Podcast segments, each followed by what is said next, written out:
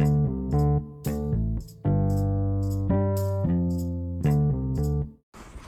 wanted to talk exclusively about the psalm today because it's one of the most meaningful and beautiful ones in the in the Psalter. Um, but before we do that, I want to just highlight a little bit from Romans as well.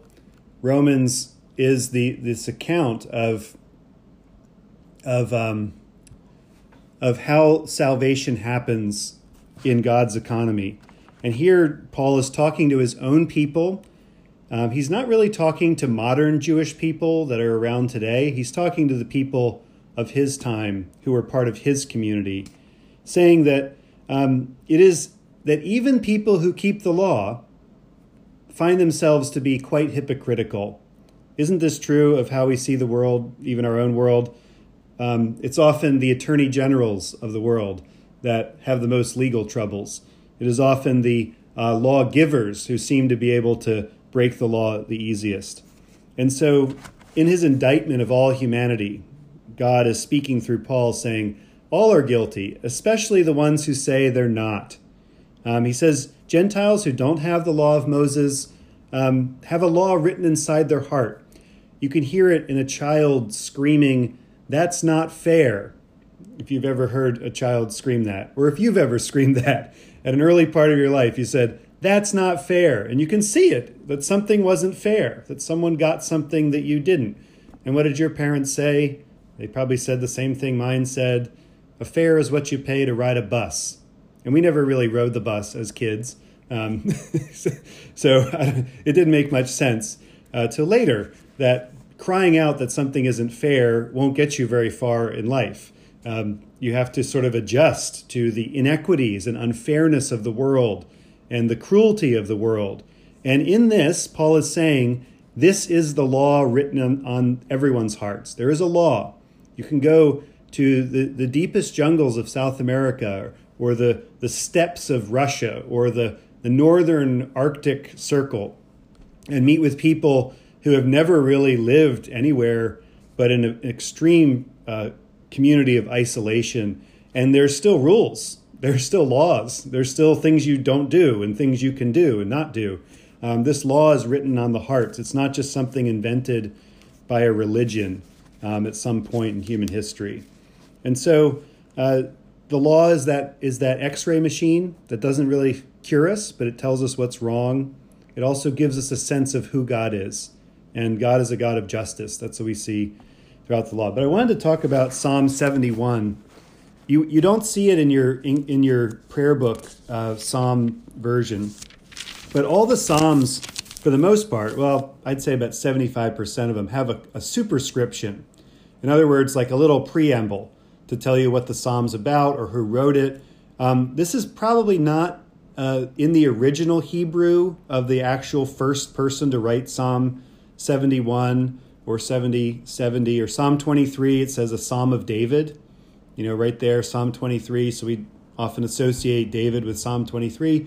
This was probably written later as the Psalms were kind of collated into that 150 category. I've always thought that the Psalm editor, the final person who put the whole thing together and hit send to go to the printer, was like, we've got like 300 Psalms. And the, the, the Psalm editor, chief editor says, no, we can only have 150 okay, take that one that's real take take the that chunk that David wrote and make it all one psalm, Psalm 119, and make it have like 500 verses. and then the rest, so you get that 150 even number. Uh, I think they might have had some process, but you have a number of different writers of psalms, and here Psalm 69 is says is written by David, or excuse me, Psalm uh, Psalm 70, it says, is written by David. That's the psalm that comes right before Psalm 71, as you know. Uh, it says, For the music leader of David, for the memorial offering. And then Psalm 71 doesn't have a superscription, doesn't say who, where, what, when. But then Psalm 72 says, Of Solomon. So we see a transition here of some kind in the book. This isn't the only transition in the, in the Psalter, the book of Psalms, but we see a transition from David to Solomon. Solomon famously is David's son. He is born of the union of and marriage to Bathsheba after her husband is murdered by David, and and out of this um, marriage comes Solomon, the next king, probably the greatest king to ever live um, in the world, the wisest king. But we see a transition from David to Solomon right here. And Psalm 71 is written by an old person. Now, in today's culture, we don't have old people anymore. We have middle aged people, right? We have people that are, um, that are like eternally young. And as a scholar of American history, you can look at generational transitions pretty clearly. The World War II generation um, and the trauma they endured. Um, out of that trauma comes the, the baby boomers, born literally from the war, from the return from war, the triumphant return from war. And, and then you see like this little blip of Gen X in there. There's not many of them. Millennials, Gen Z. And it's easy to kind of divide people up by generation because age really is an actual thing. Even though we might look older or younger than our age, um, it is a the sun does the earth does go around the sun every year, and that's another year. And the aging process is something that really no human has ever been able to escape from. like they always say in those articles that are often shared on social media, eating eggs reduces your chance of death by 7%. Um, you know, it's like pretty sure the chance is 100% uh, last time I checked. But this psalm is written by an old person, someone who is nearing the end of their life. And they're and they reflect on on birth, their birth. I think the aging process does tend to point us towards our birth more than almost anything else.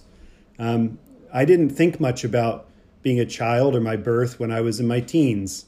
I thought about being in my teens, and when I was in my 20s, I didn't think much about childhood. Um, it's only as we can reflect and see the whole sweep of our lives that we can reflect on this. And then he gets to that part where he says, he says, even in my old age with gray hair, don't abandon me, God. That's a more modern translation, verse 15. But he says, my ma- he says, um, now that I am old and gray headed, O God, do not forsake me. Uh, the, the ancient world that the Psalms were written in had famously few old people. Um, probably different than uh, even the, the, our world today, where we look at statistics of baby boomers um, aging and say, "Wow, that's a lot of going to be a lot of old people soon." Um, do we have the infrastructure to care for um, our parents and our grandparents and all those that we love? Um, and yet, in the ancient world, there were people that lived a really long time. There were people that lived um, not into their 90s and certainly 80s and 70s, but there were less of them the occurrences of infections, diseases, uh, epidemics, uh, just minor injuries that would put you out of the game health wise for a long time, um, that are pretty easily treatable with penicillin and things like that today, um, just didn't exist. So to be able to get to old age was a pretty big accomplishment. It was a, a place of reverence. Uh, and it still can be today. I think the psalm is pointing to this universal truth that our old age, our ability to live a long time, is a grace of God, and we and it requires certain things of us. Uh, when we get to this point in our lives, we can actually praise God in an entirely new way because we can reflect on all of life. Um, we can reflect on the great troubles and adversities, it says. And we can also treasure the way God restored our life. You can see if you've lived a long time, the pattern of restoration that happens even after the biggest calamities that, have, that happen to us. You can also see the deep places of the earth. This is the hero's journey talked about by Joseph Campbell and others. It's the Star Wars saga. It's basically the plot of every probably movie and novel ever written. The hero sets out with a kind of innocence of the world, not sure what is going to happen. And then something happens where they descend into their own death. They go into hell. They go into the abode of the dead, Hades. They battle um, down there. They try to figure out how to come out of it, how to survive it.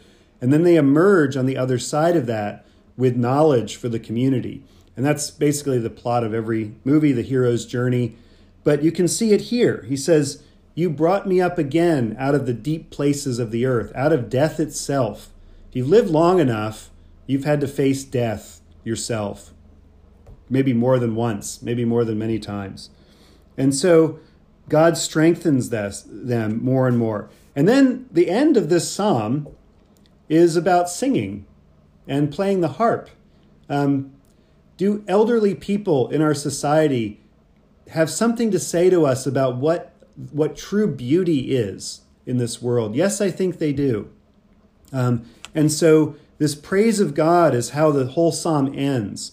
Even though it touches on the adversities and hardships of life, it ends with a blessing. It ends with a blessing. And I, I have been blessed by many people that are much older than me. Uh, for, since I was a kid, I always preferred to hang out with elderly people rather than people my own age. Um, if you've ever been one of those kind of teenagers, it's kind of lonely at times, but it makes more sense because you're like, why would I want a bunch of people that have no idea what's going on to be around me? I want people that seem to have some sense of that they've survived something, they've gone through this. And so if you're older than somebody, and even I'm older than some people, we have a responsibility to bless, to encourage, to listen to, to, to, to bring joy. And so often I fail in that. And so often we all fail in that to really bless the next generation, especially the next generation in our church. There are many young Episcopalians in our church, many. Um, because of the size of our churches, they tend to be very isolated. Many of them meet in online communities. Many of them, um, if they go to church on a Sunday, there might they might be the only one in their 10 year age bracket or something like that. And yet we can encourage them in a really wonderful and profound way. I think we do that um, when we when we uh, promote the stuff that they're doing, when we when we listen to them, and when we care for them. So I, I believe this psalm is like timely for our church at large and my life in particular as I think about um, what it means to grow older and how we can bless the world. And I, I want to say to anyone here that's older than me, thank you for blessing me. Thank you for pouring your life into mine, to, to let me listen to what you've shared about your life, the things you've learned over time. It's been a great honor to, to hear that. And many of you have written this psalm with your life. Every single person makes their mark and influences the world. Every person has an effect on it. And it's it's um it is the prayer that we pray. And now that I am old and gray headed, O God, do not forsake me. Amen.